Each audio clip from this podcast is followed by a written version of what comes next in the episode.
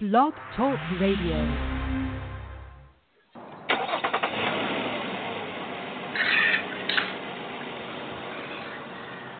What's going on, everybody?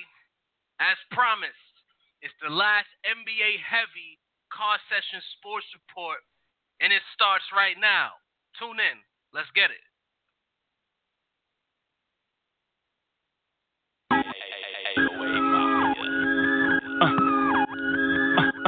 We the best music. Music. Oh, this what we doing here? Another one. Another one. I might have to put on my jury for this one.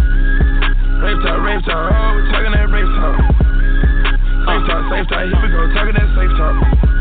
Major key alert. Oh, we good now. Oh, we good now. Major bag alert. DJ Khaled. I got them keys, keys, keys. I got them keys, keys, keys. I got them keys, keys, keys. I got them keys, keys, Yes, sir. Yes, sir. Yes, sir. Yes, sir.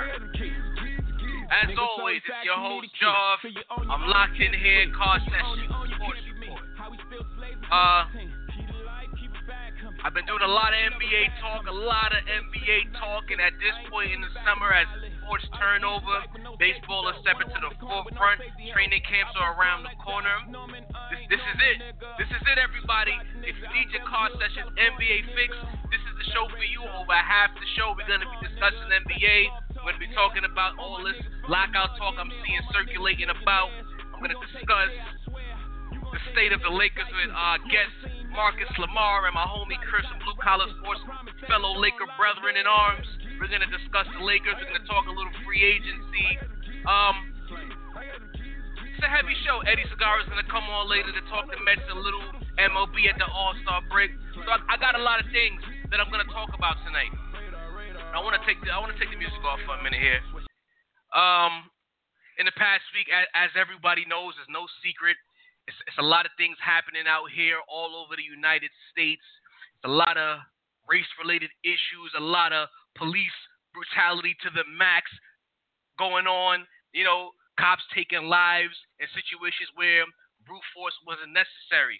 I just want to say, because this is a sports show, and I, I don't, I don't want to turn off my core listeners or scare you away by politicizing too much, but just, just know that as a people, as Americans, you know, I, I don't want to separate races. As Americans, we need to stick together in these trying times, and we need to do better as a whole. We, we, we want to we want to you know prop up ourselves as the top nation in the world, but then these things happen and we kind of play ourselves. So, as a people, whoever's tuning in right now, spread the word, do better.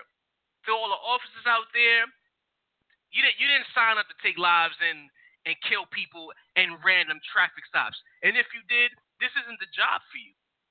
You understand? You're here to protect and serve. People, we need to do better on our end as a, as a whole collective, as Americans. And that's all I'm gonna say. I'm not I'm not here for that. It's not what I do. If you ever want to talk that kind of talk, we can have a private conversation. But as of right now, it's all about car sessions. So let's lock in, man. Um, I just want to quickly, quickly, very quickly, laugh at the New York Nets because as much as the Lakers caught a lot of grief for their free agency decisions, the Nets might have failed free agency at a level I've never seen before. they they tried to sign a slew of restricted free agents, and all of the teams matched. It's kind of comical. That being said, all of you NBA fans who make it your business to kick the Lakers, kill the Lakers every chance you get, you need you need to take a trip to Brooklyn. Take a trip to Brooklyn and look at the failure. You went from Allen Crabbe and, and Johnson out in Miami to possibly Bennett, the worst first number one overall pick possibly in NBA history, and Dion Waiters. Ouch. So before I get into the lockout, I needed to take that time to discuss the New York Nets because it's extremely comical. It's funny to me that we kill the Lakers and we kill other teams, and the Nets is by. The Nets have been failing as an organization since possibly their second year in, in Brooklyn, and we're giving the Nets a pass. But you know what? You know, hopefully they figure something out. I don't have the draft pick situation in front of me, but God, if they're bad again this year, let's hope that they have a first round pick, or let's hope that their GM can trade their way into the first round again because they they can't possibly be this bad. They can't possibly be this bad again in the New York market. The New York market does not allow for this level of failure. You can be bad with a plan, but I'm talking about failure across the board on so many levels. That's horrible. Horrible. So the New York Nets, please do better. Be better. Anyway, to the more compelling issue at hand. Since July 1st, the official beginning of the NBA free agency period, it's been a lot of money been thrown around. I'm talking about contracts that leave you scratching your head till there's a patch in your head, man. I'm talking contracts for guys that you wouldn't believe are getting paid at this level, Timothy Mozgov. But uh, beyond the contracts, beyond the player movement, beyond the questionable demands of certain players, the concerns for the fans of the NBA has been with this kind of money going around and the CBA coming to an end, this, this particular version of the CBA, will there be a lockout because of the money that's being thrown around? There's sports fans who have basically already decided that there's going to be a lockout. You can't tell them any different. You cannot tell them any different. It's going to be a lockout, and that's that. And, and to them, I, I, I have to disagree. In the past, a situation like this we saw when the Big Three happened in Miami, it was all but certain that there would be a lockout. But the problem that sports fans have, and I, I always preach this on the Car Session Sports Report, I'm not only here to talk sports, I'm here to enlighten and ask you, you know, to do a little bit of homework, do your research. The lockout that happened back in, I believe, 2011 was coming down the pike well before the Big Three came to play in Miami. That was going to happen. There was bad feelings on both sides for a few years, going all the way back to the lockout, I believe, in 1999. There was ill will between the owners, and the players. On the flip side, the NBA business has never been any better than it is right now. If you think about the money that's coming into the league, and, and, and by way of coming into the league, that's getting distributed out to the players, this is the most lucrative the NBA has ever been. This is not 2011 with a questionable salary cap and, and, and money restrictions. NBA players are slowly and steadily approaching MLB money, at least the top tier NBA players. You know what I mean?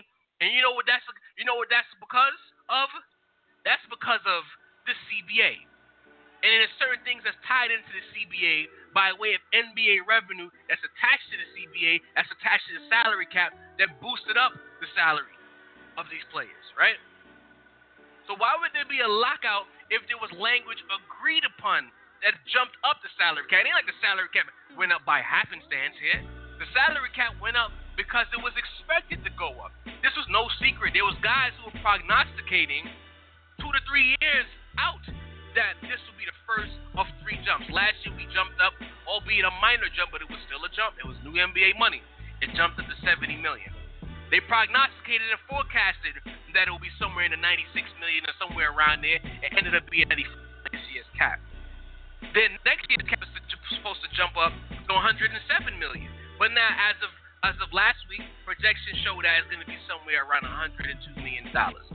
So, to the NBA fan who's concerned that there's going to be a lockout, you have to remember that all of these things were planned for You cannot be a there cannot be a lockout in a situation where it was expected. This is not a surprise jump. Like, oh my God, we got new money. This is not found money, people. It's not found money. It's new money. It's almost like the NBA was itself. The NBA conglomerate as a whole was a player that was expecting to get a raise. And the new TV contracts by way of TNT, by way of ESPN, the billions of dollars that were put into place allow for this to happen. The spike. That's the word I was looking for. I wanted to say spike it ended up it happened. You know, I, I like to take you behind the scenes. I'm not perfect here. But uh this was planned. That's the point. So out here worrying your head, concerning yourselves about a lockout it's too much money to be lost. It's not like before, people. There's so much money on the table. The NBA has gotten to a space, believe it or not, where as a whole, they've become too big to fail. The TV people right now, the networks, cannot afford, literally, cannot afford for there to be no NBA. They've put out too much money. The TV networks are essentially paying these players now. So they are not going to allow a lockout to come to pass because then there'll be billions of dollars being wasted. Again, keep this in mind a year from now when the CBA comes up. None of this is a surprise. The new money, the big contracts, none of it is a surprise. The, the scale of these contracts is simple math. Because the salary cap goes up, the tiers of the contracts go up. It's not like the contracts are separate from the salary cap. Everything has slots. Every player is slotted in. Every mid to upper tier player is slotted in in the NBA. They're supposed to get certain contracts. There's no going low. There's no I I could give you a dollar right now or I could give you a hundred million dollars. They're slotted in at certain tiers. So instead of you losing your mind about player X getting a certain amount of money, don't get so hung up on the, the dollar figure. The dollar figure is gonna be the dollar figure regardless of who gets it. You should be more hung up on the player who got the money, not the money itself. You understand what I'm saying to you? That's basically all I'm trying to say. We there's so much concern, there's so much worry about a lockout when everything is planned. It's all mathematics. Don't worry about it. The only thing that you guys need to concern yourselves with when it comes to the CBA as of next year, when it's when it's expired, is how the new contracts are gonna fall in. Because now you're gonna start seeing a whole new slew of tiers. Because now you have guys like Allen Crabbe getting nearly 20 million per year when he did he didn't do much to get 20 mil. He's not a 20 million per year player. He's not a full year 75 million dollar player. He's not. So now what you're gonna see is there's gonna be new language in the CBA that that clearly states a middle class and clearly states an upper class. It's too much jumble in the middle. So that that's that's the new tier. It's not going to take a lockout to do that. The TV contracts are what they are, and they've affected the bottom line. But now you have to make sure players know what their positions are. But like go back, going back to baseball, as much as a Giancarlo Stanton gets three hundred and ten million dollars, myself, Jarvis, Ray Jarvis, cannot get three hundred and ten million because I'm not a three hundred and ten million dollar player. And baseball has that clearly set up that you have to know your worth, and your your agent knows your worth, and they negotiate. They don't negotiate beyond a certain dollar figure. And now the NBA is going to have to, well, not the NBA, the owners are going to now have to negotiate that into the CBA so that players clearly know where they stand. So don't worry about a lockout. It's all simple math. It'll all be ironed out. The TV, the TV contracts are what are, are what Jesus are what's causing the spike in pay. But in the end, it'll all be good. We got a caller coming in. Caller, you live at Jarv, car session, sports report. What's good? Yo. Caller, you there? Yo, you there? Yeah, I can hear you now. What's good, man? Ray and Dre in the house, man. What's going on, brother? Oh man, um, I heard y'all talking about Krabby, man. Um, I'm a Brooklyn Nets fan, and on the reels, man, I, I, I wanted Krabby, man. You wanted um, him? Yes, I did, man. Yes, I did. Um, I understand people look crazy at the contracts, but like you said, it's all about the TV deals and all of that. I mean, Right, right. I'm not even worried about the numbers. I look at it like a video game, man. I'm not an agent. I ain't making no money off of these dudes. You know what I'm saying? So I mean- ain't gonna be no lockout. Um, I mean, you you're one of few. There's a lot of fans out here who, who saw these contracts flying out and automatically assumed there's going to be a lockout. So it, it, it's tough. I got to speak to them. I got to let them know there's nothing to worry about. You gotta let them know, and let them know that Billy Billy Hunter probably got fired because of that. Um, he hooked up these players before he got fired. He hooked Right. up these brothers, man, before he got fired with them contracts and all of that. And I knew this was happening. If you following sports business, you knew with the TV deals eventually that minimum skilled players gonna be making like 12 mil, and you just gotta hold that. You know what I'm saying? Absolutely. I mean, that's just how it is. Imagine how much money the owners is making if they could pay that. You know what I'm saying? And, And that's what caused the last lockout because you had owners crying broke and everybody knew damn well y'all were not broke. Y'all were just pocketing the money. Absolutely. So they got to spend some of that bread, and you know, Al Krabs got to get twenty mil a year, even though you know he's not that crazy. You know what I mean? But certain players, you know, I know, I like Krabby. I like his athleticism. He played defense. He hit the three. You know, Right. three and Right. D. That's what they're looking for nowadays, right? The three and D player. He's one of those players, and I was willing to pay him that money. Tyler Johnson. I also Right, like. Tyler Johnson.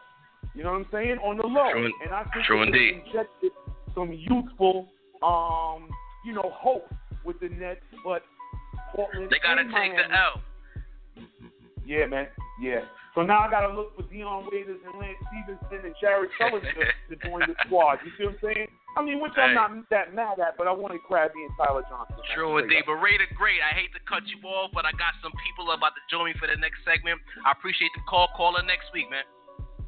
No doubt, Dre Boogie out. Peace. Marcus, Chris, I see you. I'm gonna get this one call in, and we're gonna get into this Lakers session. Caller, you live at Jarv on Car Session Sports Report. What's good? What's good, brother Ben? This is Stephon Bishop calling from Brooklyn. What up? What up? Yeah, man. I'm not a Nets fan, but chime in a little bit, man. I mean, as far as the CBA go, I think people are really upset because they don't understand the structure of it. Like Right. the right. owners were pocketing so much of the money, and the players fought to get a bigger. But I don't think the players had the thought process to say the owners are not going to negotiate who gets the money because to the owners they got to pay it regardless. So they don't care if they're paying Bob Joe or they don't care if they're paying LeBron James. They just want to hit that that cap floor so they don't get that penalty. Exactly. But I don't think I- I, doubt there's going to be a lockout. You know what I I mean? doubt Like, it now because you see the compensation these players are getting. The, the, the high level players are going to be getting 30 mil and up per year. Guys like LeBron, Oh, KD's yeah. next deal, Westbrook's next deal. These guys are going to get paid. The TV money is almost like a security blanket for these cheap owners now. Exactly. It's pretty much a they pretty much are playing with house money now. Yes. Now all they got to do is just go out there and sign the checks. They know the ratings are going to be there regardless. The NBA is mm-hmm. probably the biggest league right now as far as like fan favorite. So that money ain't going nowhere. All it's going to be is who's getting the most out of the pie. Exactly. they that's why I feel like now they got to they got to do more tiers. There has to be a middle class. There has to be a lower class. There has to be an upper class amongst these players. To me, Alan Krabs shouldn't be getting seventy five million dollars, but there's nothing in the CBA that stops him from getting that. You know what I mean? It should be like performance based contracts now. That's what they need to do. But I don't, I, I don't think they'll push for that because what will happen is now the owners the, the owners like it because it's leverage. So the Right. owners can look at it and say, "This is what you guys wanted. Now deal True. with it." That if you that's, had it as a kid, that's where it can get Oh, funny. Was That's say- that's where it can get funny. You're making a strong point right there. yeah, yeah, because the owners are basically saying, "Well, we had it structured where the money was managed properly, and we had the talent spread across teams." Because think about it, even if they put tiered systems, you still can structure it where you can have a super team, a la you know Golden State, where Yeah. cabinet. Uh, but yo, Or Stephon, I hate to kill this call. Join me next Monday. For, or, or during the week, maybe I'll, I'll have a special salary cap conversation with yourself and the homie TJ. We can really get in on this, but I gotta keep pushing, man. nah, man, do your thing, man. Definitely. All right, people, as promised, Lakers round table. Chris from Blue Collar and the homie Marcus Lamar, freelance writer, sports writer for Ebony Mag. Let's get him on here. Car Session Sports Report. Chris, Marcus, What's what's up, up? man? Welcome to the show. What's What's going up, on, man? What's going on? What's going on? Chris, real quick, just give him your background. Let him know what it's hitting for out in LA. We're we're excited, man. Uh, the first two games, uh, a lot of pleasant surprises. D'Angelo, uh, he's developed a really nice post game. Uh, Yeah. Zubac looks like a nice, a little uh, mini version of uh, Marc Gasol. If he keeps doing that work and he, can- he has that nice soft touch. Um, Brandon Ingram looked really good in game one. Game two, they put a lot of pressure on him. You saw uh, he got he got worked a little bit. He needs to work Yeah. there, but I really, really like the direction that the Lakers are heading into with this young team, this movement, the the way they'll be able to play free and not not like before under Byron Scott where he had his his nose and everything, and he, he didn't let these guys do what they needed to do. And you know now it looks like with with these young rookies, though, with the way they're going to develop, and it, it, it looks like it's going to be something great. Because I really don't want this Westbrook trade as much as they're talking about it out here in Los Angeles. Because Right, let's right. be honest, Golden State's not going anywhere for the next four or five years, right? So even with Westbrook, we're not going to compete with Golden State. Let our guys grow organically. Let the young guys grow together, and you know, then in a couple of years, when our boys are ready to go, we make our run. True indeed, Marcus. Marcus, your your take on what's happening out in LA, man? honestly, I agree with what Chris said. I love the fact that we can now move past the Kobe era. With all due respect to Kobe, he's a legend. I love him, but that max contract they gave him, the reality is it set the franchise back two, maybe three years. But like Chris said, we got a lot of new young players. Um, we're moving in the right direction. Um, I kind of disagree with Chris. I think Westbrook is a special player because he's dynamic on the court and he can put butts in the seats. And obviously, as a business, you know the whole uh, mecca that Staples Center is, that's the goal. If you look up and down the? Lakers roster, I see that they went out and got Luol Deng. I'm not crazy about the move, but I understand he brings veteran leadership. He's been around. He can kind of help galvanize the troops. Timothy Mozgov will address that. I'm not really happy with the amount of money that he got, but under the new agreement, I guess I can't really be mad at him. Um, but I just want us to get to a point where we're attractive enough where we can get. It doesn't have to be like the biggest free agent, but at least a free agent to want to commit to come play. I want them to be able to look at our roster and say, okay, I see what they're doing. I want to go be a part of that. I don't think we're quite there yet. Maybe another year or two. But right now we got young, uh, a group of players, and um, we're going to develop a core. But in two years, we just need to be able to have like that marquee player. And if Westbrook happens to be that guy, and we can sort of build around him like they wanted to do with him in OKC, then so be it. But we're about two years out from actually talking about the Lakers being sniffing contention. We're not going to sniff Okay. contention this year, but we'll be fine. Uh, for me, when I look at the roster, I kind of understand the deals. Like I've been having a conversation with a few of my other Laker fan homies, and my whole idea is this: they had 60 million or so to spend, so this money had to go somewhere. They they they essentially re, re, reallocated the funds from their top five players to two or three guys because they had to spend the bread.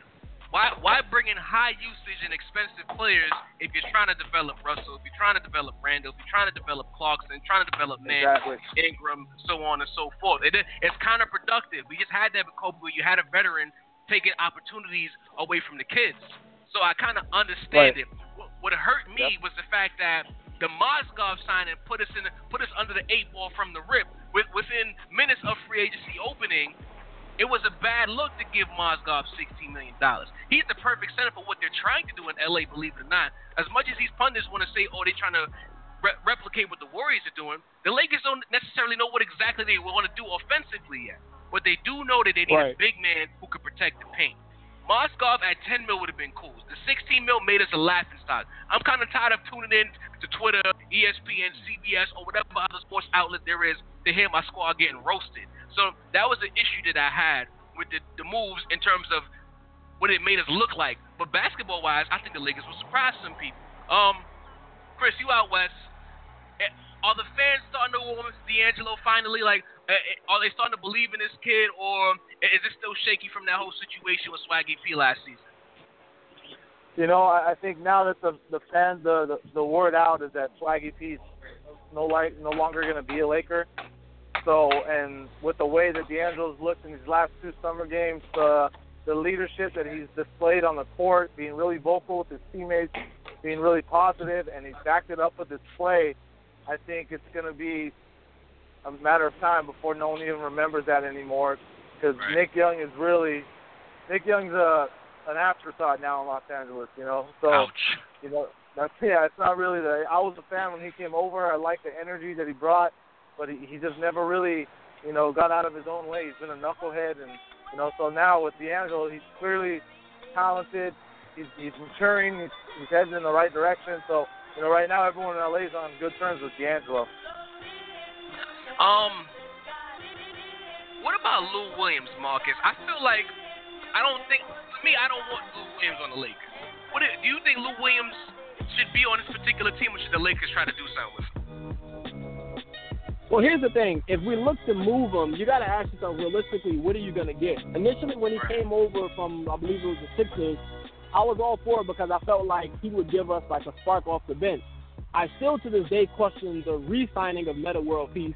And going back to the whole D'Angelo Russell thing, you gentlemen, you know how this goes. If Russell goes out there and produces this year, that incident last year will be an afterstatement. If he Right. starts struggling or he's in a profound slump, only then will people be like, oh, well, you know, that's when the jokes will kick up. But honestly, as a Laker fan, I know what happened. I don't really care to get into the details. Like, it wasn't like that much of an egregious offense. It's not like he cheated or used like performance enhancing substances. Like, he violated a locker room code, you know. Right. But if he goes out there and averages 12 or 18 and, and 9, people aren't going to care about that. I just, Agreed. I've never been a fan of him from day one, and I've tried to give him a chance to win me over. You know, Okay. because if you look at him on tape, he's not. It's not one thing that you can really identify that he does like really, really, really well. He's not really explosive. He's not consistently a three-point shooter. It's not like he he can just rip off like 12 or 15 assists, like kind of like a Rondo, where Rondo may only score six points, but he'll get you like 17 assists. So Mhm. I'm still trying to wait for him to find his niche. Hopefully he does that this year, and if he does, then that'll help stabilize the point guard position. Um, because our backups, you know, you got Lou Williams, you got Calderon, who Yep. any of Gorgeous. us could be better than Calderon. So I mean, that's just the reality of it. You know, for me, I think we had this conversation in the past, Marcus. I- I'm all in on D'Angelo. From the draft process a year ago, he was the guy that I pinpointed and I liked for the Lakers. I think some of Yep, what we yep. haven't seen from D'Angelo Russell, I blame on folded arms. Byron Scott. I'm talking about former Lakers head coach. I blame him for the lack of Uh-huh. development from everybody across the board. You know, I feel like D'Angelo Russell, in certain degrees, was handcuffed. He was straitjacketed last season.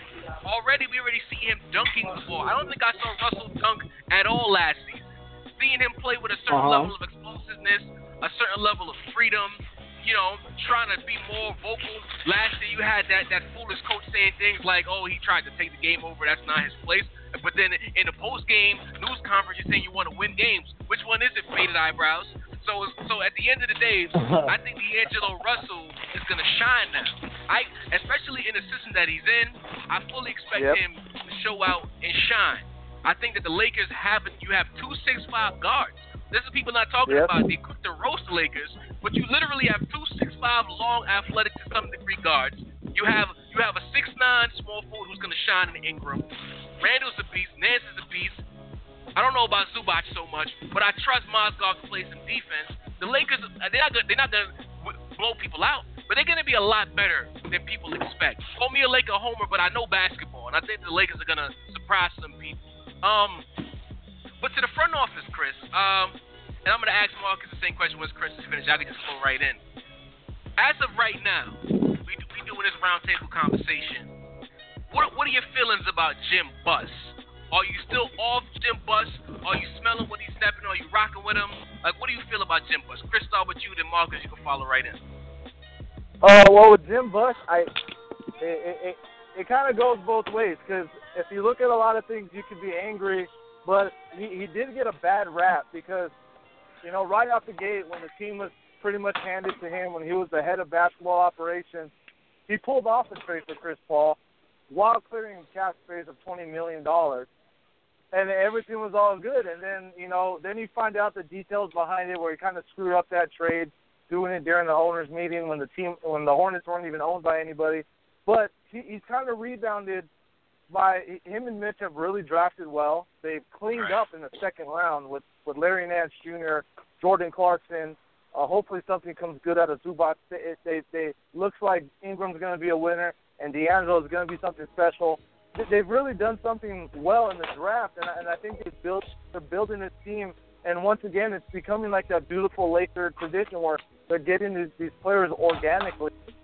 And I think that, that that's a credit to Jim Buss as much as it is to Mitch Kupchak. I, I really think now Jim Buss kind of got a bad rap through the years. Hmm. Marcus. Well, here's the thing. Obviously, we know uh, the Lakers front office.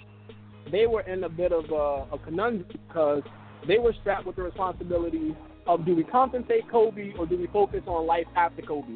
They ultimately chose to compensate him. Most people got upset with that, but at the end of the day, they still went to the game and we still got why they did what they did. But if we go all the way across the East Coast, wasn't it just last year that New York Knicks fans wanted Phil Jackson's head? But Right. a year later, we fast forward, and with the key acquisitions of Joakim Noah, Derrick Rose, and um, I forgot who else they got. But now it's like Knicks fans are kind of quelled. They're like, oh, you know, that's not so bad. So my take on the Lakers front office, yes, they've dropped the ball in the past with the whole how do we handle Kobe. If you look Right. what happened in Miami, Pat Riley said, I'm not budging. And I respect his decision a 110%. Dwyane Wade got his money elsewhere. More power to you. You got three rings at the end of the day. Right, Jim, right. um, Jim Buss and the front office are doing a good job of rebuilding the team. Like I said, it's going to take time because Kobe's contract strapped us financially. You know, Yep. it strapped the morale. It prohibited people from actually wanting to come. But the West, if and I keep telling people this, the West is not the big bad West that it was a couple of years ago.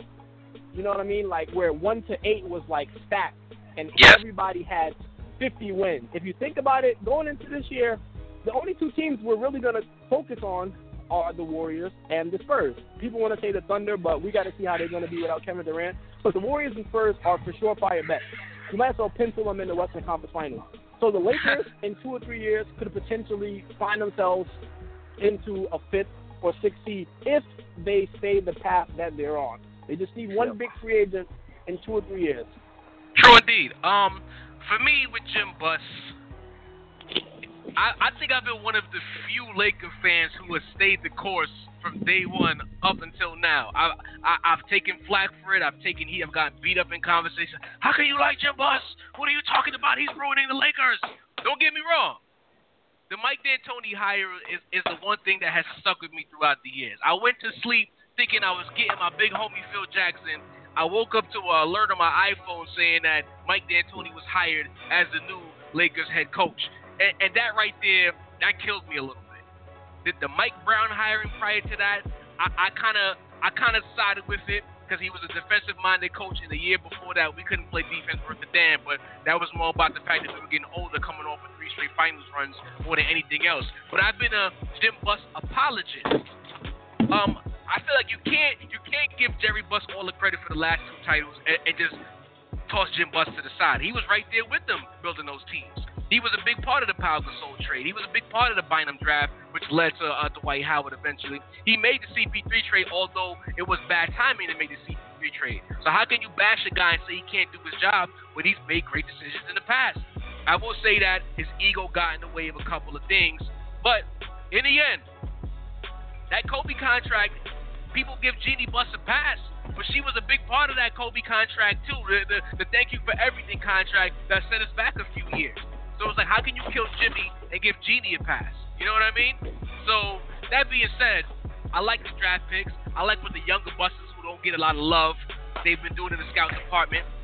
I think that the Lakers are on the right path. The Kobe deal was was a result of the infighting uh, by the Buss family. I think that Jeannie and Jim can do a better job of communicating.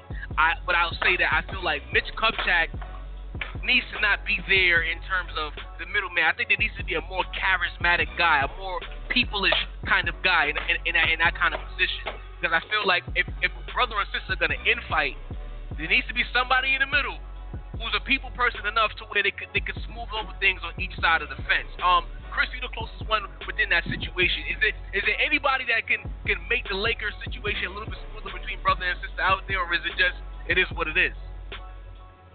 Can, I need, can you repeat that one more time?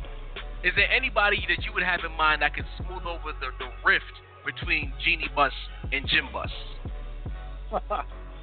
uh, uh, I mean, I mean, I, I think it just it really has to be. They have to let their egos down. Um, okay. You know, Jim Buss is, you know, he, he does have his ego. He, he, he, he he's confident in what he, his ability is, and he doesn't want to hear any other way about it. And Jeannie Buss, I feel, is kind of stuck on wanting Phil Jackson here really bad. So, you know, it, it's just gonna have to be kind of an, a, a, an ego check, and they're gonna have to make a compromise. Uh, but you know, it, it, it remains to be seen. It's, it's you know, you just gotta hope and pray that you know they do come to an understanding. True indeed, Marcus. Any any, any thoughts on what could be done to, to fix that relationship from your perspective? Well, for for starters, I mean, you got to put the ego aside. Okay. Fighting is natural in any family, but especially when you work with the person that you're related to. So Right. I don't think you you could stick Gandhi in between the two, and it still would make a difference. Like it's going to be some type of turmoil and dissension, but it doesn't have to be like of the epic proportions which it was. I do think that Buss saved some face with the hiring of Luke Walton. Now, I will say this: we're going to find out if Luke Walton really can coach this year. I'm not Yes. trying to take away anything from him and his 39 and two start with the Warriors, but let's be honest: you give someone the MVP, you give him another lethal shooter, and you give him Draymond Green, and I'm not going to say you just press X and O's, but they helped him a tremendous amount. But now he's coming to a young team. This is his first real coaching gig. There's no Right. Steve Kerr in the background. There's no Jerry Jerry West up top. So we're gonna find out if he can really coach this year, and I'm looking forward to it. I hope he's ready for the challenge. But I like I like the fit there. I do. I like him. He's young. He's energetic, and I support him 100. percent Marcus, I love how you, you slide the, the, the dagger in the rib cage, but then you give a compliment while sliding the dagger in the rib cage. I'm not gonna take anything away, but he did have a squad, real, real smooth. but uh, this this was fun, fellas. I'd like to do this maybe prior to the season. Have us come back on, you know, prognosticate a little bit. You know, once we see what the Lakers look like in preseason with the full squad and everything. Would y'all be down to do that? Definitely. Definitely, man. All right, real quick, Chris, promo your show. Let them know where they can find you. Oh yeah, uh, hashtag Blue Collar Sports. You can find us on uh, SoundCloud, and you can find us on iTunes, and look us up on Instagram at Blue Collar Sports Podcast. Definitely. Marcus, let them know where they can find you, man. You guys can find me on ebonymagazine.com with the free agency that's been happening. The start of the football season in a month. It's about to be real crazy. Just look for me for anything breaking. I'm gonna write about it. You can read about it. So that's www.ebony.com. You can search Marcus Lamar, and you'll find all my latest reads, NBA, NFL related. Definitely. Fellas, I appreciate y'all for coming on. Have a good one. Thank All right, you. man, thanks. Peace. Alright, we, we we got a couple of minutes before the big homie Eddie Segarra comes on to talk a little mess, little MLB action in there. You know, with everything that's been going on in the NBA, it felt like Wimbledon kind of snuck by. We had the, the Euro 2016 that in America, we know what it is overseas, but in America, it kind of snuck by. I want to big up Ronaldo, Cristiano Ronaldo. Hurt his knee. He, he knew what was on the line. Big reputation. Saw what happened out there with Messi in the Copa America not winning a major tournament. He tried to gut it out, but you saw in the highlights from the time he injured his knee, the way his knee bent, you knew what would happen. I want as much as he's a diva, as much as he's done things that make sports fans raise their eyebrows and look at him sideways. When he got hurt, he didn't just stay in the locker room and sulk because he's Ronaldo and he can't play anymore. He came back out. He so he allegedly, based on what his teammates were saying, gave him a speech of a lifetime. He came out limping and all, tears in his eyes when the when the when the game winning goal was scored. I want to shout him out for that because divas in sports get a bad rap because only all we know as the consumer of sports is the diva activities. But to see a real human moment, I feel like the, the Euro 2016 injury humanized Ronaldo in a way that, that would have not happened had he played and scored the game-winning goal. So I want to salute him for that. I want, uh, and I want to salute people who actually noticed that and gave him the credit as opposed to trying to find a way to make it about him. He was all about the team.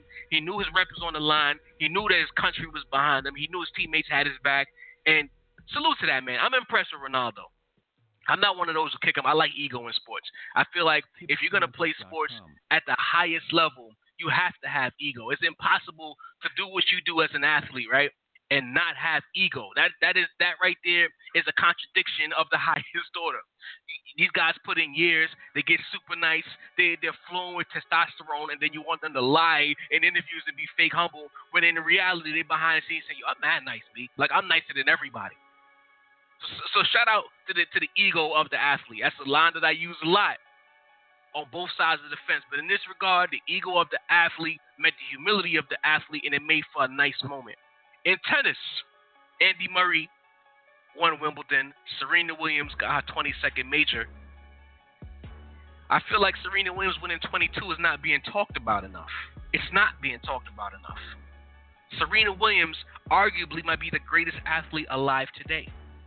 Not the greatest female athlete, the greatest. Now, people gonna get confused. I'm gonna talk about this in a future podcast. I've been promising it. There's a difference between better and greater. Those are not the same things when it comes to sports and sports talk. But in terms of her field, what she does as an athlete, what her resume is, 22 singles championships, and we can't even talk about, we can't forget about the doubles championships with her sister Venus. Serena Williams is arguably the greatest athlete alive today, greatest active athlete alive today. And with everything happening in free agency, everything happening with MLB and All Star, Home Run Derby, and all this, she gets a couple of minutes in these sports reports, and then that's it. Oh, she won Wimbledon 22. Is, is she as best? Is she good as the past female tennis players? Listen, listen. She transcends gender. This is beyond gender now. In 50 years from now, when the next great female tennis player or great tennis player comes about, we need to start talking about 22. Right? On the other side is Federer, I believe, for 17. Federer gets more love for his 17 than Serena with 22. Listen, that has to stop. It has to stop. She's the greatest everybody who's a sports fan, especially in tennis, because tennis is not as, represented in terms of the major sports like a, like a football, basketball, and baseball. Tennis circles need to rally around Serena and do what's necessary. Nike, that that's a sponsor. They need to start doing these ad campaigns and start calling her the GOAT. Because she's the GOAT. But my counter argument to this is that what's going to happen when Serena steps down? What's going to happen to the sport? Are we going to care? We, see, golf is golf is allegedly in a better place, but do we care about golf now that Tiger's gone? Let's be honest about it. The sport has to adjust.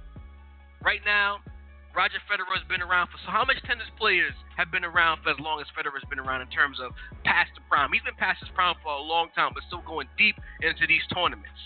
Right now, male tennis, men's tennis, excuse me, only has about three and a half guys. Rafa Nadal is, is half of what he used to be, and, and that's that's that's it. it ah. Djokovic, Roger Federer, Andy Murray. I want to make sure I put them in order. These guys are not getting any younger. Djokovic probably has another year or two years at this level. Andy Murray's been just picking up the scraps. When Federer kind of falls off and he slips in the tournament, Murray sneaks in and gets a championship. We can't depend on about four to six names because Sharapova's right now suspended to carry the sport. Tennis right now, I know they're not a, a star developing sport, but I think now it, they need to follow the model of these other sports that make stars. It's time because a lot of these no, no, there's no teenage sensations in tennis right now like that.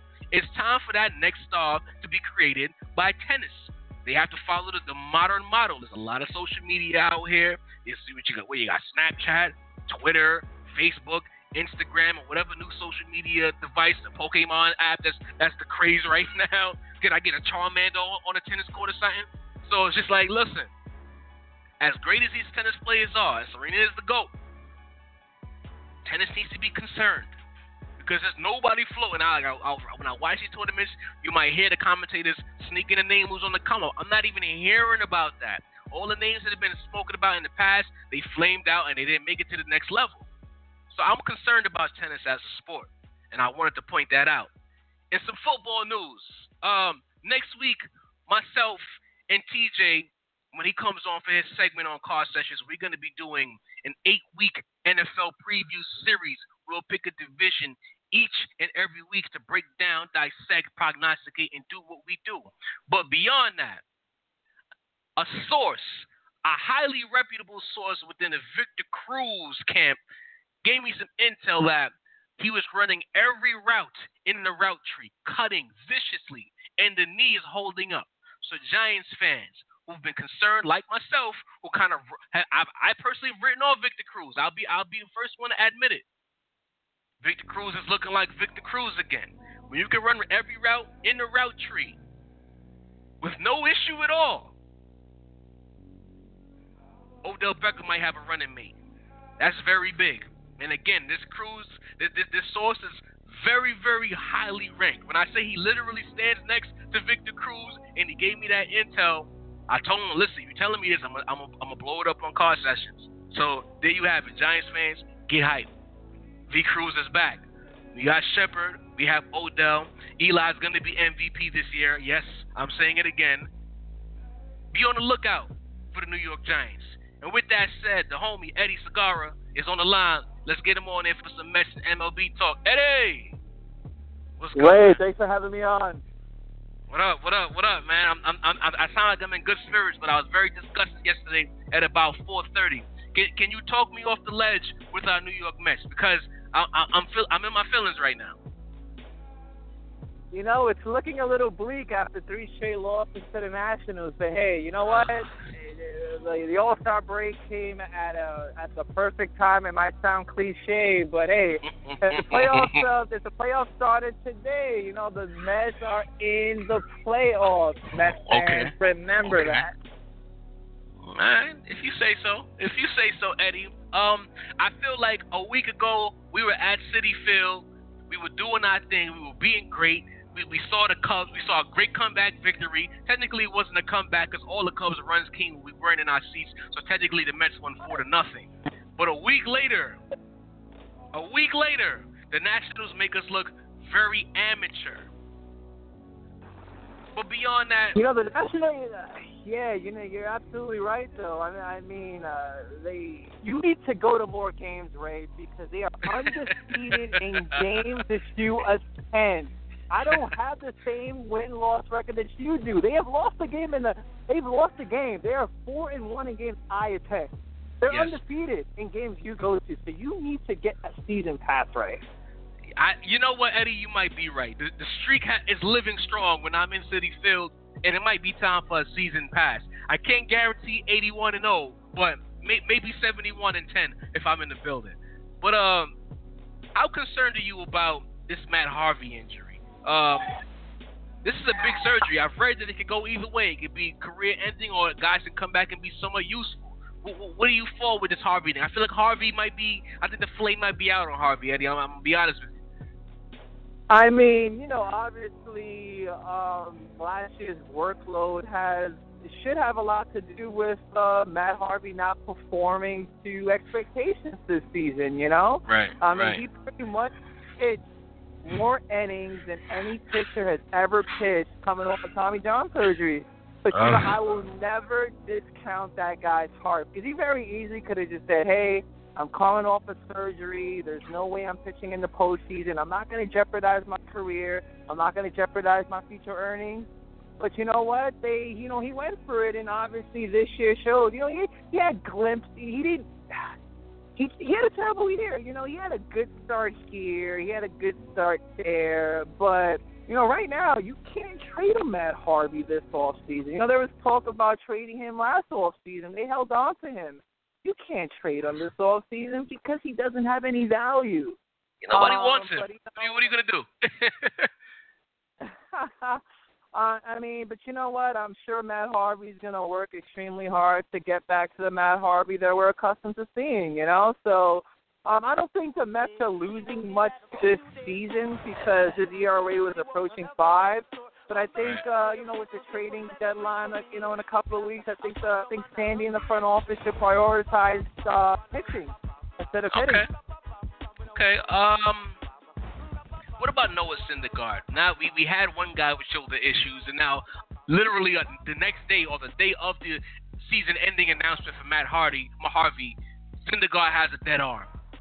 I'm not necessarily concerned about him. The way he talks, I tend to believe him when he's hurt from when he's not hurt.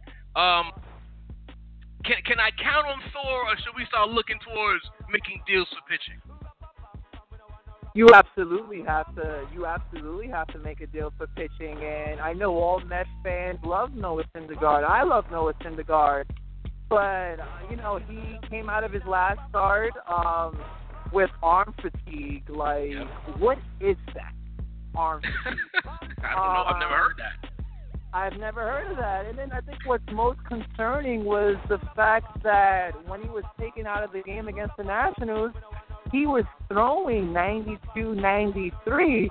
And, you know, for some starting pitchers, that's where they max out at. But this is a guy that throws 100 miles an hour. So I knew something was up. So if I'm, I, I am concerned for Thor. I am concerned for Syndergaard. If I'm Terry Collins, though, you know, coming out of the All Star break, I would give him some time. You know, I wouldn't have him start that first game coming off the All Star break. I would give him a few days off. You know, I would Yeah. have DeGrom start the first game after the All Star break. I, I would probably um, have him start the second series after the All Star break. I believe they play, um, I think the Marlins or the Braves. Um, They play Phillies. You know, same thing. uh, Yeah, you know, same thing with Steven Matz. Though you you, you kind of wonder, you worry. Hey, is his next pitch his last pitch? You know. Um, he hasn't been able to pick up a win in his last eight starts. He has pitched quite effectively lately, but got the whole bone spur thing. You just kind of worry if he throws a curveball, is that going to be his last pitch of the season? You know? You know, Eddie, I feel like both situations, when those reports came about, when it was initially Matt, then it was Thor, then he made his next start. I felt like right then and there, those starts should have been skipped. If you could, if you could throw that bum Logan Verrett in there, call, call up Montero, let him get a spot start, because you cannot, you cannot leverage the arms of these guys. If the Mets are gonna do anything, it's gonna be because of the arms. We know that the Mets offense comes and goes. So you need to have those arms incubated literally until October. Because at this point, I'm starting to feel a weird energy surrounding the Mets. Before I had a lot of confidence. You know, I was the Met apologist at the start of the season. But the constant injuries. Every time we notice Eddie, every time we get to nine games over 500, we can't get to 10 games over 500. Here, Or somebody, you know what? somebody I was gets hurt. about to bring that point up. It's just that Yeah. the Mets are allergic to going 10 games over 500. Once they get to Absolutely. that nine, nine game mark, they're like, you know what? We don't want to get to 10 games over. There Let's you just go. lose a couple of games. There you go. I mean, it's extremely frustrated, but you know, I'm I'm optimistic because once again, if the season were to end today, the Mets would be in the playoffs. I mean, the the Mets are six games behind the Nationals. Um, the Nationals are going to struggle. They have their flaws, just as the Mets have their flaws, just as the Marlins, just as the Pirates and the Cardinals, and etc. But the Mets You know- fine. The Mets will be I hope okay. so. My, my like glass half empty theory for me is that eventually the Mets are like an old car and an engine on a long road trip from New York to LA. The engine has been holding up. It's been a couple of hiccups, but then as soon as we get to Vegas, the engine is gonna conk out. That's what I'm looking at the Mets. That these injuries are eventually gonna take its toll on us. But on the flip side of that, glass half full, these injuries are gonna make us tougher. And guys who are getting rest, guys like Duda, guys like Cespedes get these these days off snuck in here and there. Eventually, when hopefully we can get a six man rotation or skip a start here and there from some of these kids that late in the season, when teams are starting to fade, the Mets are gonna make their push. So I'm, I'm, I'm, there's no gray area for me. It's either we're gonna crash and burn, or we are setting up for something really great in the fall. That's how I'm feeling. It. You're absolutely you're one hundred percent correct. Just when you're ready to get off the Mets bandwagon, they pull you back in. And two two things I'd like to point out. One, Reyes has been great. He's probably not hitting for average. He had two home runs the other the other day against the Nationals, though. He's going to be a spark plug. He's extremely motivated. And two, what where would the Mets without uh, Bartolo Colon? He was signed. He was signed in the offseason to be their fifth starter. I mean, he's probably been our second or third best starter all season long. You know, and then with the uncertainty of Zack Wheeler, I mean, Bartolo's going to pitch every five days. He's not going to the bullpen anytime soon. Uh, with, with, without Big Bart, the Mets would be so far up the river, there would be no 4 0 streak. I would not be at Citi Field. I'll be pulling out the little hair that I have because I only have a Caesar, and I'll be stressed out, blowing your phone up with text messages and cash. Because you know how I get when the Mets are losing. Your, your inbox blows up with angry messages for me. So I want to thank Bartolo Colon, and he deserves to be an All Star. But Eddie, real quick, let's shift gears before people say they only talking about the Mets. What about the rest of the Major League Baseball? Uh, for you, I wanted to talk first half MVPs. I know you keep your eye on the sport. So out in the American League and in the National League, uh, quickly, we got about four minutes left in the show. In the American League and the National League, who are the two players who you feel are the most deserving of MVP right now? I mean, right now in the National League, as much as if uh, you know, as much as Mets fans don't want to hear this, Daniel Murphy? Where would the uh. Nationals be without Can you Murphy, seven home runs, 21 RBIs against the Mets this season. I mean, he's right now, he's, he's right in the discussion for MVP. And for the American League, you know, it's it's a, it's a crowded bunch. Uh, I mean, if if the season were to end today, I'd probably give it to Manny Machado. Um, you okay. know, the um, Baltimore Orioles are in first place. It, there really hasn't been that one player in both leagues that have kind of separated themselves in the MVP discussion, I mean, you could easily make a case for Kris Bryant from the Cubs. You could make you could make a case for Mike Trout, even though his team is like almost 20 games under 500. So um, I think the second half of the season we'll get a clearer picture as to who the MVP is in each league. For me, you kind of you kind of stole my answer. No matter no matter how bad the Angels are, I think Mike Trout is the best in the game, point blank period. And and I feel like they need to free him. I kind of asked you that question because I wanted to start my free Mike Trout campaign. Free Mike Trout. He does not deserve to be in Los Angeles of Anaheim. It's not even L.A. It's Anaheim. Free that man. Just not to the Yankees though. Not to the Yankees. Um, I I don't know. Maybe maybe trade Mets for this guy. The Mets could use him. But out in the National League, out in the National League, I'm looking at Yoenis Cespedes. I believe it's going to come down to Cespedes and Daniel Murphy. Whoever wins the NL East, and it's going to come down to September. Whoever wins the NL East is going to be the NL MVP. I got. I'm all in no. on Cespedes because where would the Mets be I, without him? You know what? As much as I wanted to say Yoenis Cespedes, you're absolutely right. Though, where would the Mets, uh, where would the Mets be without him? Though they're they're easily 10 to 15 games under 500 without Yoenis. Whenever he's not in the lineup, it is felt you just don't have that middle of the or you just don't have that guy you fear without a Yoenis Cespedes. And people said, hey, um, you know, he's a 260, 270 hitter. Will he be motivated? He's probably on pace to have the best season of his career.